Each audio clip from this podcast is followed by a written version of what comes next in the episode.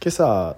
妻と娘と公園に、まあ、散歩というか遊びに行ったんですけれど、まあ、その時に娘が「これ何の音?」って聞いてきたんですねで、まあ、耳を澄ませて聞いてみたら、まあ、車の音かなとかあとはあの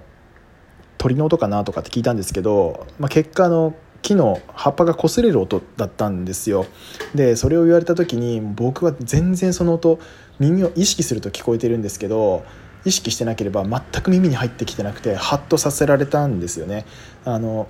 まあ、基本的にこう人が成長して物事を知れば知るほどもう世界の解像度ってどんどん上がっていくっていう認識だったんですけど実は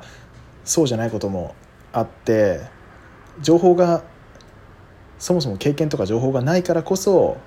気づける音だったりことだったりものっていうのがあるんだなっていうのを改めてなんか今朝教えられた気がしました、まあ、これからもうちょっとなんか音だったりそういうのにもうちょっと